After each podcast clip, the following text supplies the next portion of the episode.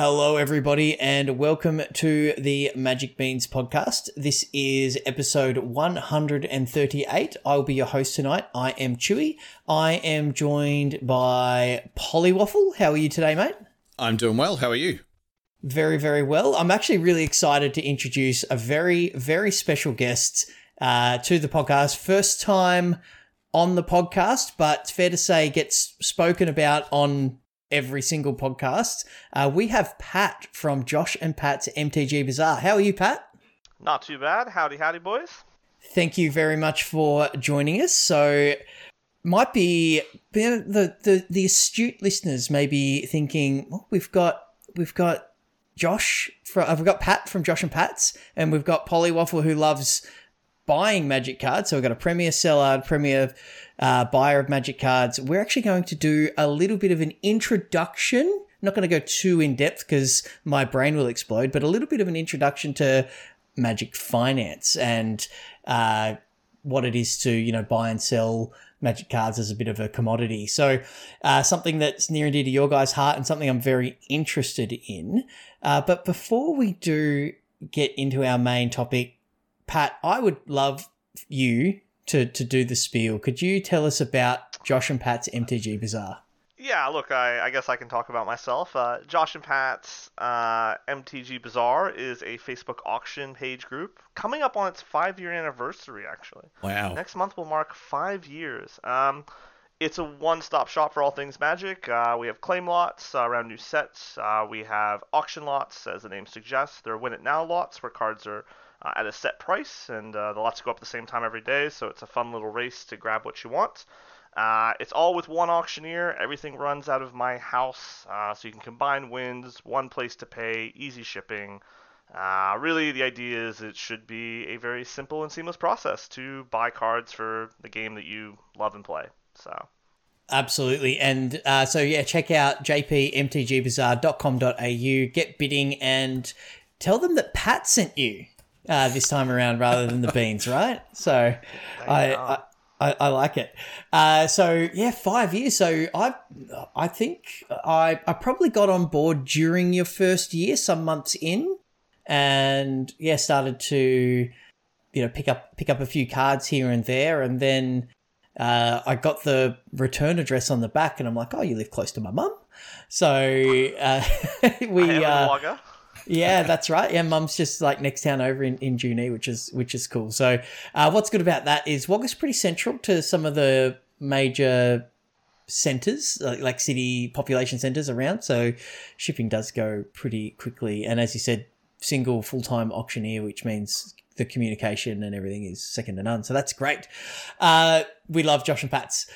So you've spoken about yourself a little bit from a business perspective. This is the first time you've been on the cast. Hopefully it won't be the last, but as is the tradition of the Beans, we like to get our magic origins stories up and into people's ear holes. So could you tell us a little bit about your magic history? Because you're not just a business person in the magic world. You are a magic player. I started playing, when I started playing magic, probably 97 or 98. We had an LGS in America. Now, LGSs in America were oftentimes old sports card places. So this is sort of after the junk wax era where baseball cards crashed. So a lot of stores started to dabble in nerd culture as a way to keep the doors open. So I grew up in Mount Union, Pennsylvania. So the neighboring town in Huntingdon had a little LGS, and I would go up there on Saturdays to play Magic. What format we played, I didn't really know. I just wanted to cast Llanowar Elf into turn 3 Emperor Crocodile because I thought that was as good as it got. That's my kind of magic. It's what we all start with, the big green guys, right? We all start there. Yeah. The first time I played like a Blastoderm against someone, I went, I am cheating at magic. This thing's out turn 3, has Shroud. What are you gonna do about this? But game over, man. I actually briefly left Magic once I started playing to chase Pokemon for probably like a year, but then I got back into Magic, and like my first drafts I really remember fondly were Invasion Block. And it was actually kind of funny, like I did very well even though I was very young and not as skilled because while drafting these like really greedy multicolored decks, like turns out that was good and I did it really well at an early age. So it's probably like my first foray into like when I won a draft. These are back in the days when drafts were like just 8-4s, and you shoe up, single elim, and you're losing and then you're just watching Magic for a few hours. And Like, I remember winning one of the first Invasion drafts I did and thinking, I had, like, double Annevolvers in my deck or something. And I'm thinking, like, this is the best. But played a lot. Played all the way up until I went to college. And then ended up taking a bit of a break and then got back into it for a few years. Drafted on MTGO a lot, especially during Zendikar era. I remember casting so many Oran Reef Survivalists into Umara Raptors, both in paper and online. I'm like getting flashbacks, Pat. Wow, I drafted a lot in that set as well. That was a great draft set. And this is like probably when I first got, like, you know, you ended up with fetch lands, right? And I remember trading fetch lands in to be able to draft more, because I didn't really play much constructed at that time. A little bit, but not a lot. But I definitely would turn my fetch lands and limited into, like, cash or credit to keep drafting, and whether it be online with bots or in person with the store. But played a lot, sold out when I moved to Australia in 2012, and then got back into it. It was 2015. At the time, I went down to Albury for the weekend. My ex was having her hen's night. And this is when I met Josh and everyone. I went down to play a pre-release, Zendikar, what was it? Battle for Zendikar. And so I got to play pre-release that weekend. I remember one of my decks had Drana and Undergrowth Champion. There was like 32 people there. I hadn't played in 3 years. I ended up finishing second. I remember Josh and all them thinking, like, who's this guy? Just showed up and, like, actually played pretty well. And, you know, I got to, like, just talk and meet. And, yeah, Josh from my business is how he and I met. And, and I'd go down to Albury every week on Fridays to play Magic in the evening. Like, I'd go down and I'd see clients for the business I was working on along the way. And then I would play Magic on Friday nights. And it's really what got me back into it, and I haven't really left after that stint. A lot of my time playing when I was younger, like I said, it was a lot of limited. But what really got me into it, was when I got back into it in Australia. And, it kind of stuck around. And I really always loved limited. That's probably been my favorite format. But I definitely always, like, aspired for Pro Tours. So, like, once I got back into it, I convinced Josh and them a few months later, hey, we start traveling for PPTQs and stuff. And nice. That's when I got them into traveling for that. And it'd be me, him, Rory, and Mitch, two of the other Albury boys. And we'd usually hit the road together. And it was just a lot of fun. And I really enjoyed it. And, some of the better experiences of my life. And I qualified for quite a few RPTQs during, like, that sort of window of time in, like, 2016, 17, 18. I was usually always grinding after, like...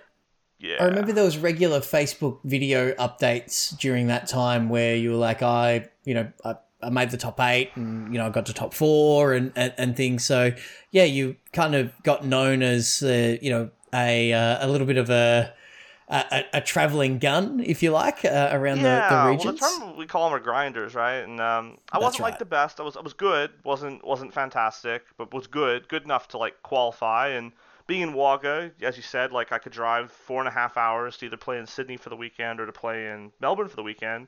So I'd usually play and then overnight.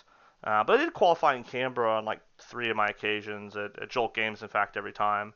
So we would travel to Canberra for the qualifiers too. And like lot of fun. Like, I really have good memories of that era of Magic. And Josh and I would do a lot of testing online. We worked on Aetherworks Marvel, like, for ages. We put so many reps in that deck before an RPTQ I went to. And the meta in the room was, like, perfect for it. It just didn't fire. But I don't know. I really enjoyed it. I enjoyed the travel. I enjoyed friends. I enjoyed playing Magic. That's sort of, like, my origin story of playing Magic. Probably, though, like, as a kid, just going to an LGS, right? And just drafting. Yeah, that's where we all started, right? Well, no, Chris didn't start with that. He started with us saying you should do this thing. But yeah, do you remember the first time you met Pat at all, Chris? Because I think the first time I met him in person was at a PTQ. You were on an adjacent table and we had a brief conversation about, the event or something. I do remember you had maybe Jeskai Planeswalkers in play, so it was just pre-pandemic, I believe. That was 2019, yeah. That would have been either Sydney or Melbourne. I played Jeskai Planeswalkers those weekends. I did finish undefeated in the Swiss on one of those weekends in Sydney, and then got knocked out against what did I have to play against the first round. I played against someone who was on 4-color Command the Dread Horde, and that was a terrible matchup for that deck. Like, just got outvalued. But. Yeah, and then I think you would have met me probably at the Melbourne one then. I would have I think misses. So. Yeah. And we tested so much for her. She was on this Gruul aggro Ilharg deck, which wasn't even necessarily good in the meta, but she actually had a win in round 7. She was like 5-1. Yeah, all she had to do was win, and she could have ID'd in the top 8. And she was so proud of herself. Like I said, we tested the deck so much. It wasn't like the best deck in the format. People just weren't ready for that. But then, of course, in true fashion, day 2, we had to play each other like round 2. Round 3. It always happens with the beans. Yeah, you travel to an event, and you just play against your mates. That's like... Josh and I's record against each other, he's beaten me at F&M like almost every time. Whenever we're on the road playing an event, I'm like almost undefeated against him. Like, yeah, Shorty and I are like record. That. Shorty and I are like that. When I'm a bit casual about it, he always beats me. But when I'm, you know, when it's actually a big event, I'm there. So yeah, have you and I played against each other in an event? I think we have at least once, right? We might have played once. I usually don't get paired up with someone at an event. It's always you, Shorty, or Cracker. So I'm due. You've dodged that bullet so far. Yeah. Nice. So you've mentioned Josh a fair bit. And yeah, so what led you guys to starting up your business? Yeah. So Josh auctioned at Rob's back in the day. And they were moving to a commission model, and Josh decided he didn't like the idea. Didn't think he'd be able to afford to be able to keep doing it. And so he pitched me. At the time, I was just like a backpack trader of sorts. I like to spec on cards, right? I definitely enjoyed the speculation side. Like, it doesn't matter what I've done. You know, I played World of Warcraft a lot. I was like really into gold making. Like, you know, I've always enjoyed the financial aspect of games I'm playing with, just because that's the way my brain works, I guess. But yep. Yeah, Josh and I tried, we made an offer to buy it, actually. It didn't work, and then Josh convinced me we should launch our own page, and I, at the time, had never really dealt with auctions. I'd only reactivated a Facebook account maybe 9 months previously just to trade cards on, even. But I just was, like, kind of that dude that would show up at events with my suitcase full of, like, sorted cards and be trying to trade with people. So Josh convinced me to do this with him, and... I was like, you know, I had my own reasons. I definitely like had seen what I had considered. You know, there was this one trip me and my friends in Wagga made to Canberra, and one of my friends just opened a foil Chandra Torture Defiance, and we went there, and he just wanted to sell it for some credit to like put some cards into some other decks. And we go to an LGS there, and he gets offered I think $16 for it, and it's worth like $45 at the time. And I remember how struck he was. He didn't expect to get like full money, but you know, he's hoping to get like say $30 for it. And that was like one of the reasons I really got into trading is like I don't know, I'd had a lot of like people tell me these bad experiences with like just getting offered pennies on the dollar, and I don't know, I came from America where when I did play Magic, I loved how liquid cards were. I loved that like the market was like sort of toward equilibrium. Yep. And that, like, you know, if you bought cards or invested in cards, you could always sell them, and you weren't going to get full value, but you were going to get a fair shake. And I had a few experiences myself at GPs and stuff, like getting not fair shakes either, and it helped push me into like wanting to do more in this space to help provide other people a fair shake after seeing so much of what I considered wasn't good enough. Yeah, I think everybody's had a bad experience. We obviously won't mention any stores or chains or anything, but you know, where some offers will be made and you just know, even without going through and comparing to, you know, whatever the market standard websites are, you just feel like you're being, you know, they're doing what they can to take advantage. So coming in and trying to add some honesty, you know, as a Magic consumer, I love having that presence in the economy. So that's fantastic. So you are now, you know, you've got multiple auctions up every night, and it's kind of like a 7 day a week, 365 days a year, just about, isn't it? Yep, it is. There's like there's not auctions on Christmas Day. There are Boxing Day auctions. Yeah, and there are weekend auctions, but yeah, nowadays like. So when Josh and I started, it was just like kind of a side hustle thing, and we would do week on, week off. We actually split weeks, but within like probably 6 months of launching, we realized, hey, let's do week on, week off. So he'd auction a week, I'd auction a week. We did that. At the time, I was studying, working on my research, other things. By the time 2020 hits, COVID hits, Josh decides he wants out. My PhD, I lose funding, not for my PhD, but for like all the ancillary things I was doing. I lost like my paper grading. I was working at the university as an academic. I wasn't paper grading, I wasn't teaching anymore, I wasn't doing casual research, like the unis just shut down all funding. So I transitioned to doing this full time in 2020, I guess, in April roughly. And but up to that point, like I said, it was a side hustle for me for 2.5 years, just a way to put food on the table while I was continuing my studies and research, really, because I decided to go back to uni and get a second degree. So. Wow. Yeah. So that's actually a pretty cool story. Like starting, in a separate country and then ending up in, in Wagga Wagga in, country New South Wales, and now being, one of the premier sites, auction sites in the country, and, sponsors of, really high quality podcasts and leaks. So I appreciate that. Absolutely. So I'm always happy to give back to the community too. I see you nicely. Are you talking about yourself there with those? Kidding. Shameless plugging. That's right.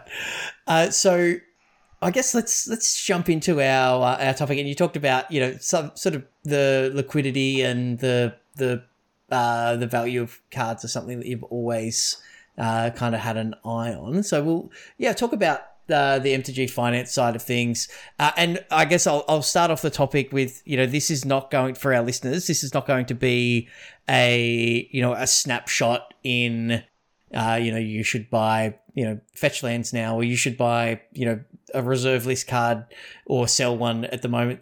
We want this to be a little bit like our Evergreen series, where it's a bit of an intro where you can come back to it, and or if you've got a friend who may be interested in the topic, you can refer them to this. And as I said in the intro, not many people that I know, at least, buy and sell as many Magic cards as you two do. So it's a you are the experts in this field. So I will I'll do a little intro, and I'll pretty much just let you guys talk about it, I think. So Pat, you gave your bit of an intro into the, how you came about, backpack trading, I think is the term that you said.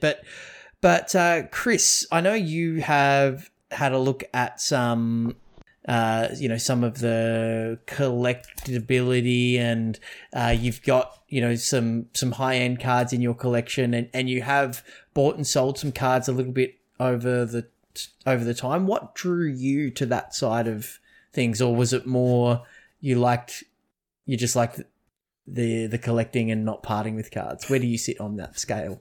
Yes. Look, I got really fascinated with the game for starters, just like purely from a gameplay perspective. I remember talking to you and Cracker and Shorty and just been really fascinated with the whole TCG concept. It was something that I always liked the idea of, but just never kind of took the plunge. And I suppose once I got into it, I started to like the collectability, and probably similar to Pat, the fact that I could get into a game, but I had an out as well. And yes, you wouldn't, cash out your full value, but you kind of didn't lose anything either. And I suppose I was weighing up the cost of that with a bunch of other things that I was kind of interested in at the time. And I thought, it doesn't matter whether it's like a sport or any other hobby. I kind of looked at it and thought, if I invest a bunch of money into gear, it's probably not going to be worth a whole lot, once I'm finished, having fun with the hobby. But Magic seemed to retain value. I had a quick look at, some card prices and some historical data and that kind of stuff. And it just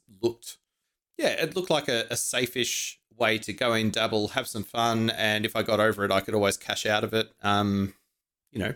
reasonably safely. So I suppose that kind of got me looking at card prices and just kind of more out of curiosity, observing the market and seeing how things fluctuated and monitoring standard cycles and listening to pros and cards that were good and card assessment and all that kind of thing. But that was sort of where my interest, I suppose, sparked in MTG finance.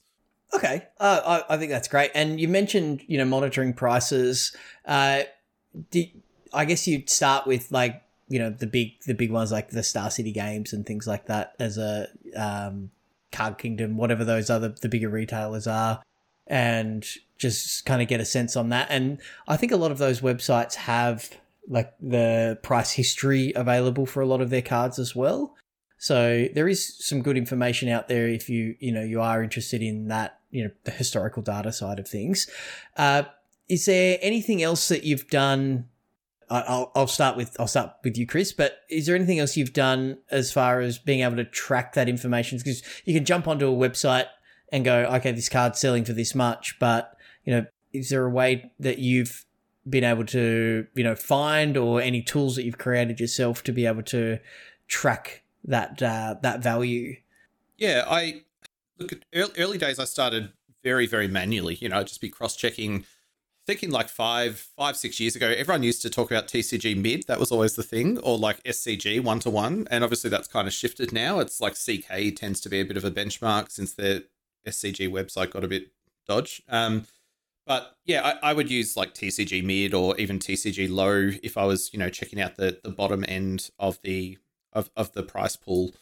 And I used to just kind of manually track and check in on cards periodically. Like that was literally the starting point. And once I started buying more cardboard, I thought it would be interesting to start tracking it a little bit more broadly or over a longer period of time, and just checking in on snapshots every now and then. You weren't kind of picking up on fluctuations and ups and downs. So I ended up making like a spreadsheet, and I used that for quite a while. I've still got it actually. That kind of crawls data from Goldfish and Card Kingdom and a couple of other places, and you know, it just lets me track card prices over time. And so that was probably the first, I don't know, personal messing around with a kind of card tracking system. I've also used some online tools. There's like an MTG collection builder. It was something that Shorty actually put me onto, which has been like a pretty hands-off, easy to use sort of service that's not overly accurate, but it's fine. And I find that's like a super easy online tool. So if people are interested in something that's literally free and publicly available, that's been quite a good one, to mess around with. Nice. Okay. Yeah, that's good. And not everybody's got your level of Microsoft Excel skills. So having the free online tool might be an option for people just trying to dip their toe in the water. And Pat, like you physically move a lot of cards. Again, don't want to give away any trade secrets, but do you have some software that you use to track prices and things like, you know, you set prices on things on your Win It Now posts, as well as, you know, I'm sure you'd have an understanding or an ambition when it comes to your auctions. You know, this card should sell for this much. Yeah, so I mean, to start with, like, I look at speculating as something different from the retail arm of my business. I possibly was speculating while operating auctions in like 17, 18, 19. In more recent years, like as I've understood that I've evolved into a retailer, speculation I think is something that happens counterintuitively to that. There are cards that like I think are going to go up, but the reality is I still have a, maybe not a requirement, but like an obligation to consumers to provide that card. So I've sort of actually segmented off some money that allows me to do all my speculating now, but I think like there's some low-tech and high-tech ways to do it. One of the most common ways to do it that's low-tech that I think is actually good, and I think people should do, is whenever you buy something because you think it's going to go up, put it in a penny sleeve, the copies, you know, write the date on it, write the price on it, and put it aside and don't look at it for 6 months. I think if you're trying to track things and looking at all the data, the way it oscillates, I think it can drive you insane, unless you have a high degree of understanding of handling that data. Like, do you understand that, you know, summer is sluggish for sales and like a 10 to 15% decrease in price is normal? Or do you understand that there's like a post-Christmas sort of haze? Like, there's some temporal data that happens every year no matter what. And then you have to look through the lens of that on top of the release schedule, on top of, you know, set popularity, things like that. When are big things happening? Like this year, you look at a bunch of cards and go, look how well they're doing. It's like, well, there's a Pioneer, qualifiers are back, so that's impacting the market in a way that, like, if you just looked at 2022 without like understanding why, you wouldn't be able to really fully grasp why you're seeing the data points you're seeing. So I think like some of the lower tech ways of doing it are quite good. There's a bunch of different software out there that lets you track it. Some of the ones that you pay for will even like subscription services will let you like look at they scrape every buy list for you and tell you where to sell the card for the best price, where you can buy it for the cheapest price. Some of those exist on a commercial level. I don't actually mess around with a lot of them. I'm so in the data that sometimes it's good to have, but I'm just doing this every day, 16 hours a day. That just doesn't matter. I'm just like in tune with it all because it's like I work 7 days a week and all I do is Magic when I work. So, but like some of those tools are very good. And I think though, again, like if you're just starting out, like, yeah, if you buy 4 copies of a card because you like it, yeah, like just make a note of it. But I wouldn't like check on it daily. Just check on it like 6 months from then. Like, and TCG Player is really good now because they have giant graphs of all their data. Every sales price is public. These are big initiatives that I think Dan Bach has pushed since he's been a part of it. And this is because eBay has all these issues with like fake listings, people not paying for cards. Like eBay's kind of become like a really worrisome data point. So, like TCG Player, because they're so open and honest with their data and they're a marketplace, is very good. And I think CK is really good. On the flip side, because they're a retailer, they have a data scientist on staff, so the data they're presenting has been massaged or is looked at more from like they're able to. Sometimes their projections appear there, and it's not just market trends now. So if you're observing deltas, does differences in price between TCG Player and CK, you can make some inferences as to why you think those exist, and those are some interesting points to deal with. So. Okay, that's some great advice and a really good insight. You did mention, you know, like pop them in a sleeve with the date and put them somewhere for 6 months. So one of the things that, you know, I wanted to talk about as a little bit of a side thing to this, but, you know, if you are speculating on cards, you do need to store them. You need to store them safely. Now, if you look at my Magic collection, you guys would probably your eyes would go a little bit twitchy. Where, you know, I've got a bunch of the 5,000 count boxes stacked on top of one another in a cupboard. A bunch of like old Fat Pack boxes, and at the moment, I've got 3 half-built decks on my desk in front of me with all of the maybe cards and mismatching sleeves. That sounds fine to me. You've seen what my storage room looks like. I have no room to judge anyone else. So, well, I mean, yeah, you've got a room for storage, right? So you work from home. So one of the bedrooms is dedicated to just correct. Shelves and storage. One's dedicated to Magic storage, and I also now have I have basically warehouse space. I have a storage locker basically I use as well. Wow. For longer term things. So. Okay, that's and a lot of your storage would be I assume quite temporary. You know, you'd buy some product and, you know, buy some sealed product, crack it, or buy some collections and sort it and then sell them. I've started moving into like holding sealed as more mid and long term investments. So that's why part of the reason the storage lockers appeared. Like I have like a pallet of Modern Horizons 1 sitting in there, for example. And wow, I look forward to seeing those boxes up on the auction site. Like, they not, would like, be... Those are things maybe I put them in claim lots, but they're not even necessarily for auction. I just like I found that like as I've tried to like invest in different things, like what you saw in that room there is usually just working stock, I guess you would call it. Like every set when UMass open, like, you know, 300 plus set booster boxes, all that bulk just ends up getting stored away. In black 100-liter tubs with 3 5,000 count boxes in it that are labeled. Like that's all I think has happened. So at this point, I have like over 100 of those tubs just in storage. No game plan on what happens to them, but we'll figure it out later, I guess. Wow. Maybe you can use it for insulation in a roof one day or something. Gosh, it's a lot of exactly. So, Chris, I know you've got a dedicated space, and you've got something I've been meaning to purchase where they're the same material as the 5,000 card storage boxes, but they've got like cardboard drawers that you can pull out. So that's a pretty good way to store. Is that something that you have kind of moved to almost exclusively? Yeah, I come from an interesting place in that, like, I started from nothing a few years ago and have just like progressively built up a collection.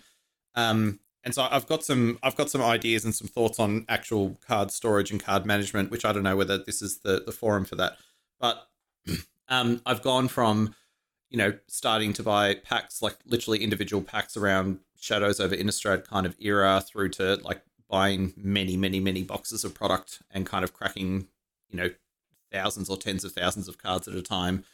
And yeah, at the moment I'm just using BCW cardboard boxes. So BCW make all these, you know, 5,000 card storage boxes. And I should probably preface that I'm sort of not an active seller, you know, like Pat is. I'm more of a collector / enthusiast. I'll put myself in that kind of bucket. You're also a great card lending library for the rest of the beans, just quietly as well. So someone provides a service. So, yeah, that's right. So it's not so much. I mean, we were talking about going to a modern event, and Shorty just sends you a list like, hey, just build this for me. It's like, come on, mate. Surely you own your own Tron lands. What are you doing?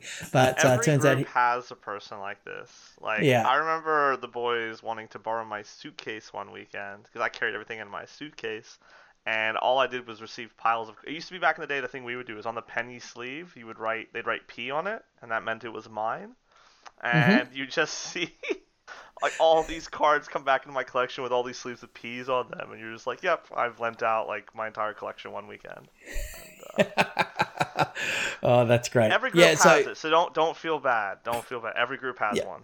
And look, Shorty brings plenty to the table. You know, like he does a lot of work on the stream and the cast and organising things. So we'll give him a pass on like not actually owning a Magic card, but it's it is funny that, you know, it's like, what deck do I want to play? What deck do I have access to? And, you know, there'll be times like, Chris, I'm going to play this deck. I just need to borrow like a, you know, like this one-off card that I, you know, don't have my full playset of, or I don't own any, you know, Urza's Sagas, or I need a Cavern of Souls or something.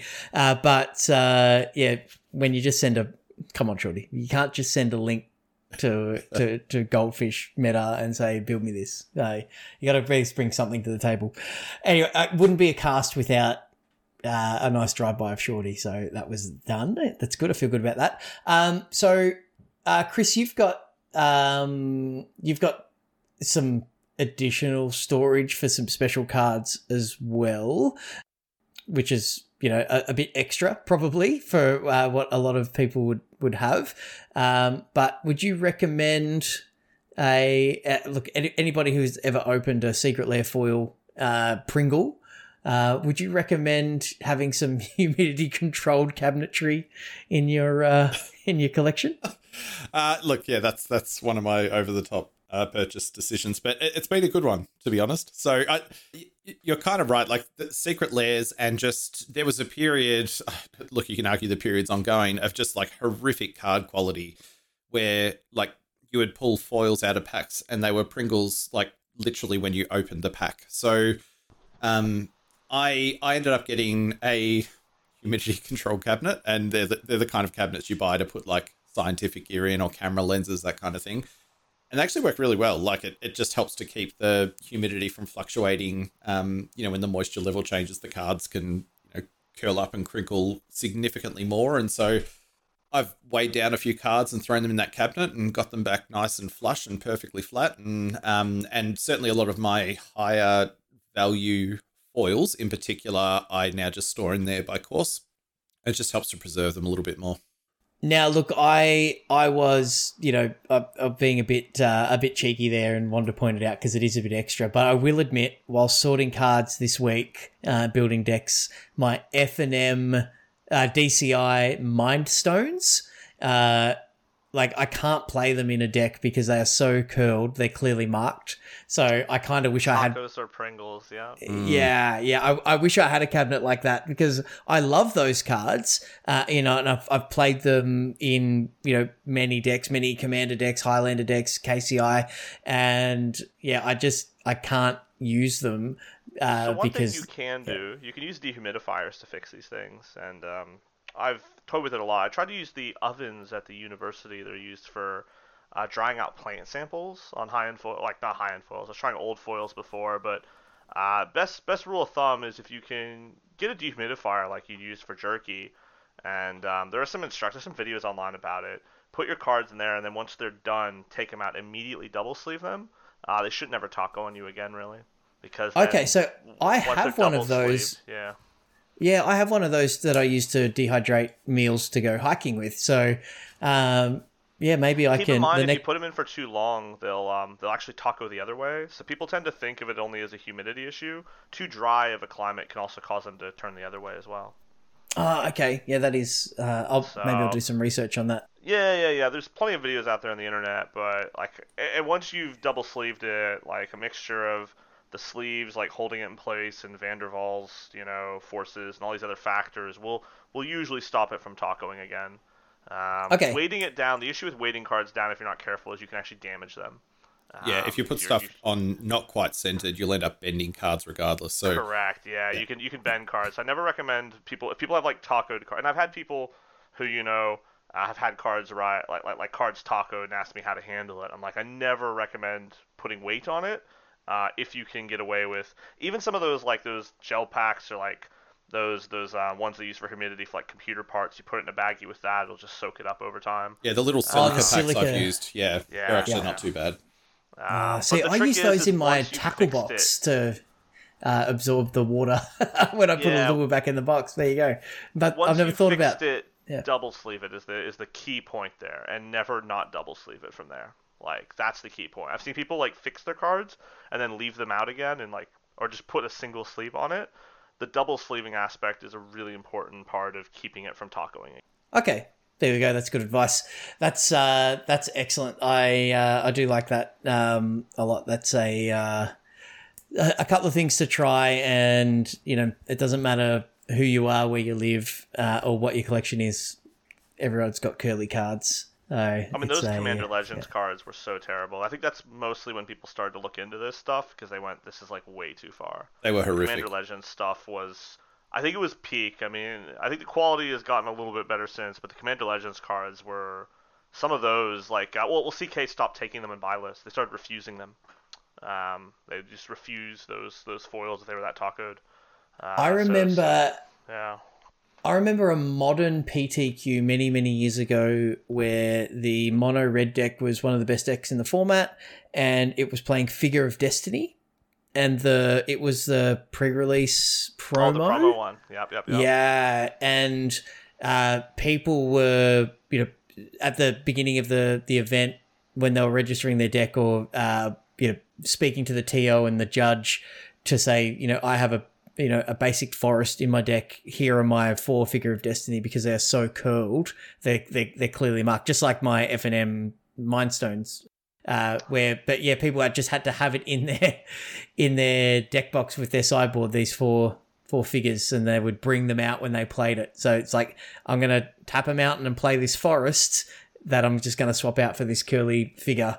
And because there was a disqualification that occurred for marked cards at another event. I don't even think it was in Australia at the time, but it was kind of a reaction to, these are the only ones that people have, because it was such a, we didn't have the volume of Magic cards available and the online sellers. People were buying things directly from their LGS, and if it wasn't in stock, they didn't have it. So that was all people had, and it was a bit of a saga, I'll be honest. So. Yeah. I remember just doing it with Nexus of Fates just to be safe. No point. They're the only foil cards in my deck. I'm just going to always go in front of a TO and get basic planes put in instead.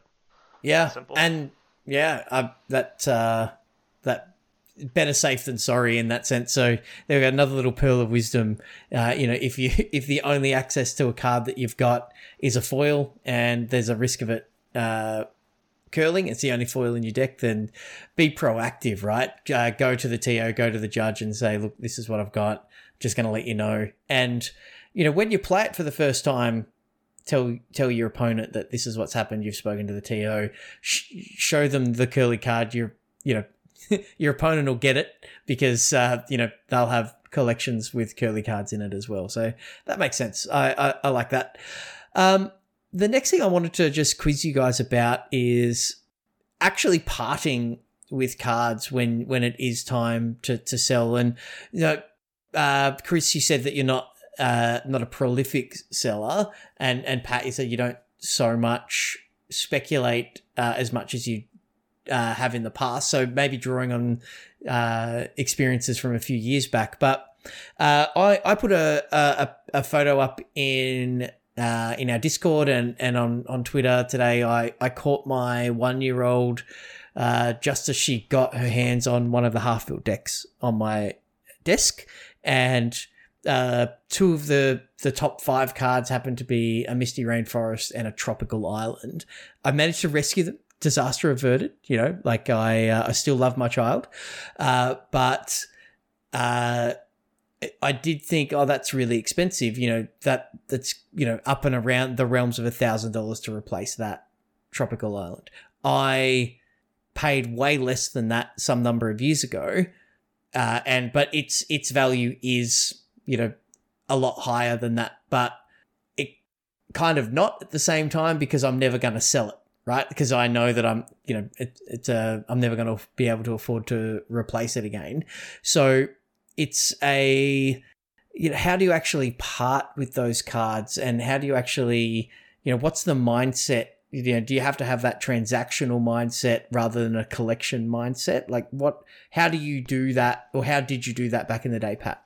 Well, I mean, like I told you, I still do speculate. It's just like it's a different arm of the business. So I have some deep specs. Like on a few different cards that I just like and have data to support. The important thing to note, I think the biggest mistake everyone makes is they like to sell when something's dropping and buy it when it's going up.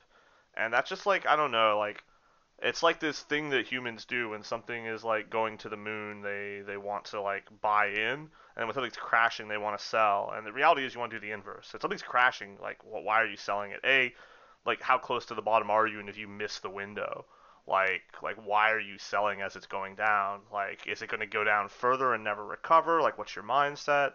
And oftentimes, like, again, people will be like, oh, KCI got banned, your favorite. Let's sell it. And it's like, why are you selling this? Like, now is the time when you just hold it and wait for it to rebound one day. You know, like, why did you have to do me like that, Pat? Why did you have to bring that up? But like I said, so that's a good example. I did that exact same thing with KCIs. I literally bought them 2 weeks after the ban. They were like you buy them then. That's when you buy when something's low. You sell when it's high. But I don't know. It's the way the human brain functions. You see it all the time. You see it in crypto. You see it in stocks. You see it in every investing category. It's like a general, like, rule of investing, and everyone fails. Like, naturally, we want to go with the herd, and if FOMO is the thing, right? We want to... FOMO, yeah. Yeah, so... It's funny. I remember having a conversation with my wife about investing, and you know, so we had a little bit of savings, and it's like, what should we do with this? Should we, you know, pay, you know, put off our mortgage? Should we, you know, buy some shares or something? And she was like, oh, people are talking about crypto, and I thought about it, and I went. And I don't want to turn it into a crypto podcast at all, but I went, if I've heard about it, it's probably too late. So and it turned out to be the right decision to not invest in that. But yeah, it's you've got to be proactive about it a little bit, don't you? And so the second part of recognizing when to sell is to understand, why did you buy it? What's it doing? And like for example, like people have been nuts about like Ledger Shredders, right? And I would tell anyone buying Ledger Shredders, like, great, you're buying them. Like, do you think it's going to keep going up from here? What are your risks, your pitfalls? Like, to me, like, for me, I have a – I think I've talked about this to you before the podcast. I have a sort of a proprietary analytical tool I've been developing for years now. And it's based on, like, my experience with crop research, where we use what we call Zadic Scale. And Zadic Scale basically allows us to go, hey, that plant is going through anthesis. Let's assign a value of 60 to it. So let's just turn – qualifiable data into quantifiable data. And so when I'm looking at like standard cards, for example, like say Ledger Shredders, to me, like that card could still go up a bit, but there's this huge risk that like my system will hit me with a red flag on that says December 1st, that's the day, exit your copies because Challenger Deck reprints are on the horizon. You know, and it could be a 4-of in a Challenger Deck. It might not be a 4-of in a Challenger Deck. But if you're buying into this card and it's then a 4-of in a Challenger Deck and it goes from 35 to 6, like... If you're going to invest, you need to understand these points. Like, why are you buying in? What's the cycle? Where's your risk? What's your reward? You know, and that's if you're investing, right? If you need your 4 Ledger Shredders because you're playing Pioneer next week, well, we'll buy them at the price you need to buy them at. But from an investment standpoint, if you're investing, I want to buy 20 copies because I think it's going to make me money, then I think one of the big issues is that people need to actually take an investment, like sort of mindset towards it and understand, what is the ability for this to go up and what's the ability for it to go down, and to associate numbers with those risks, and to have points at which you're going to investigate whether you should get out because, the risk is growing. And like, Ledger Shredder and Besiege You and a lot of these very good cards right now from previous standard sets right now, those are all cards that I'll be moving out of my positions on as December crawls in, because I know that the risk portfolio for them to crash, it becomes too great, and the opportunity for future profits is not there. So those are good examples of, cards that have an end life coming up on them if you're investing in them. As a player, you can short them. You can always sell them and then buy them back when they're cheaper if you think you want to play that game too. There's a fun investment side of that. But not advocating those particular cards, to be clear, just stating, they're good examples that could be in a reprint cycle that's very obvious that we know about, like Challenger decks, carries a significant amount of risk. Like Skyclave Apparition went from $12 to $3. Luminarch Aspirant went from $5 to 50 cents. If you want to speculate on these cards, you have to understand the risk portfolio associated with them. Absolutely. And obviously, we're not going to give financial advice to anybody, but don't overinvest. Don't go all in. Only invest what you're willing to lose, right? So it's a one of those things where there is risk involved, and that's absolutely a part of it. And Magic may be safer than some other things to invest in because things will have some value. It may be 50 cents, not $5, but there is still some value there. But it's a it's a risk nonetheless. So if I had a bunch of cards in my collection that I'd gone, okay, let's just pick a random card from not too long ago. Say I bought 100 Veil of Summers because I thought that card's going to go through the roof, right? Whatever card, insert card name here, I guess. I'd bought them at 50 cents and they're now worth, $5 each. And I'm like, they've peaked. Now's the time to cash that in. So obviously, Pat, you do buy collections, as yes. and this whole podcast is not supposed to just be an ad for Josh and Pat's, but they're sellers like yourself do buy collections, and do be wary because some will give you a fair deal, some will try to take advantage. Always shop around. Yeah, always try to get a few price points just to educate yourself. 100%. I tell everyone, I tell anyone who sells to me, shop it around. If you shop it around to get an idea of what it's worth, it's important for you to have an idea of what the value of these is on the secondary market. Do your homework. Yeah, absolutely. And you do that if you were, if you were going to get your house painted, right? You get a couple of quotes before you just went with the first person. So it's the same sort of thing. And then if it does come time to sell, so Chris, have you sold some cards over the journey? What mechanisms have you used for that, and how successful have they been? Yeah, so I think it's good to understand what the, similar to what Pat was saying earlier, what the reason for the sale is. So that there's an opportunity cost to holding cards, and sometimes you can sell something for what might be a substandard deal to move into something that's better to maximize your return, or because you've got a tournament or whatever coming up. So your reason for selling cards and how you choose to sell them varies depending on the situation. But, general rules are you can obviously buy list cards to local game stores or to major retailers like Card Kingdom, and you're going to get a really low return, but it's effectively a guaranteed return, and it's guaranteed liquidity at a low price point. And then from there, it just moves up into, all kinds of mechanisms, from direct sales, Facebook market groups, eBay, whatever it might be from there, where you can sell, at a closer to retail mark. And then you're just dealing with, fees and other associated handling costs and that kind of thing as well. So that makes sense. It's if I was buying a new car I could list my car. I could, spend my weekends dealing with, tire kickers and time wasters, but I could get a higher rate than if I'd just gone and traded it in at the dealer. So I could just drive in with one car and drive out with another one, knowing that I'm probably leaving some money on the table effectively at the cost of my time. It's the same sort of thing, right? Where if I'm willing to go to the, to post, to contact people, to, get that, that price point, then I may get a few extra dollars for my, hypothetical box of Veil of Summers. But the best thing with your box of Veil of Summers, once you get that deep, you almost definitely need to look at buy list. That's a buy list play.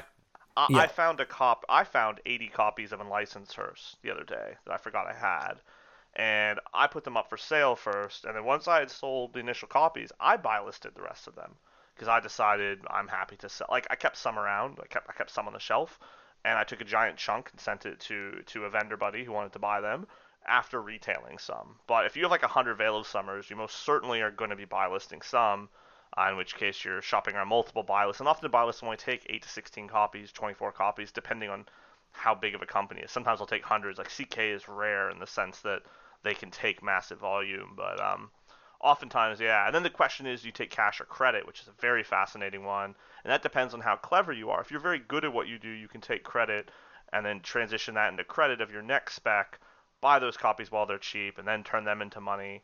And that's often where you see the people making big level up kind of plays, is knowing when to get out, when to move on to the next thing. And the trick about choosing when to get out oftentimes is, do you have another investment lined up, another thing you could be buying? And if you have no opportunity, Chris brought up opportunity cost. I love opportunity cost. I'm an economist at heart, so I could talk about that for hours. But if you have a good opportunity lined up, you can take substandard rates on, you go, oh, okay, well, this hasn't appreciated the way I want it to, but hey, let me just move into this next thing that I have a higher degree of confidence will return more money. And so if you have 100 Veil of Summers, yep, you're definitely going to need to buy a list. If you have 4 to 8, you can probably sell them yourself on a Facebook page. Where people like me come into the market easier is when someone goes, I want to sell this whole giant pile of cards, and they have 2 of this, 3 of this.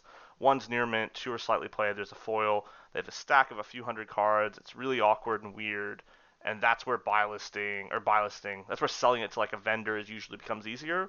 If you have a clean, I have 1 card in volume, I would argue you're probably retailing into buy listing in that order, roughly.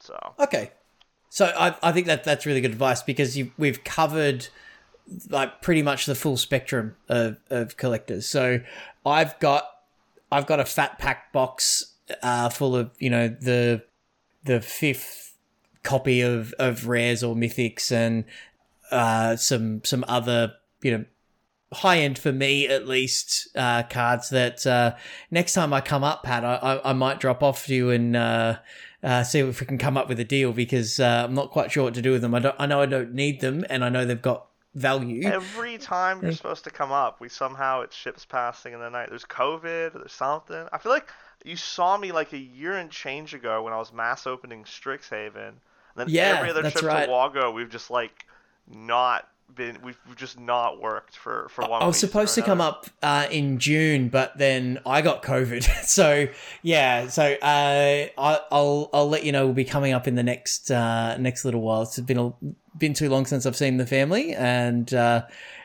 we're not fully decks. Underwater here, so it is pretty wet in Wagga. North Wagga did indeed flood, so yeah, it's always North Wagga, it's always the other side that floods, right? But yeah, the old Murrumbidgee, and I'm up on the hill, and there's a reason I'm up on the hill in Wagga. That's my choice. I have cardboard, so exactly, and they curl enough on their own, right? So that's I don't want to try to float down river in my 5,000 count boxes. I think they might sink. You could build a gummy boat out of the excess commons that you've got. So that's I look forward to seeing you, Pat. That's but I think we've covered a fair range of topics from speculating to collecting to trading to buying and selling and storing and a few things in between. So thank you guys for your insights. You've got a really good handle on it, and I've learned a lot, so I hope our listeners have as well. So if you want to hear from Pat more regularly and get involved with the buying and selling, then you can pick up some bargains on an auction site, and that just might be the way to go. So head over to jpmtgbazaar.com.au. That'll take you straight to the auction page. Give them a like, get bidding there. As Pat said, there's the claim auctions, the claim posts, there's the Win It Now posts, as well as the nightly auctions. The weekend auctions for the really spicy stuff are my favorite to look at. I occasionally pick something up, but a lot of it's a little bit out of my range, but yeah, it's nice to look at. And all of that good stuff that Pat gave in the intro, where the single auctioneer and combining postage and things is something unique and a great service. We've got our leagues, which in progress-ish at the moment. I won one and lost one just today, so one of my matches. So there's about half a week or so. I think it's next Monday the group stage closes, so if you want to get those played, please do. And then we'll be having a new league coming up, and they all lead into our invitational. So even if you've missed the boat on our league, you can still come in, pick up some invitational points and get your seat at the table. And eternally grateful, Pat, for your support there and to make all of that possible. If you want to support you guys. Oh, we love it. Absolutely love it. You make what we do so much easier. So myself and the entire Beans community, I think I speak for them when I say thank you.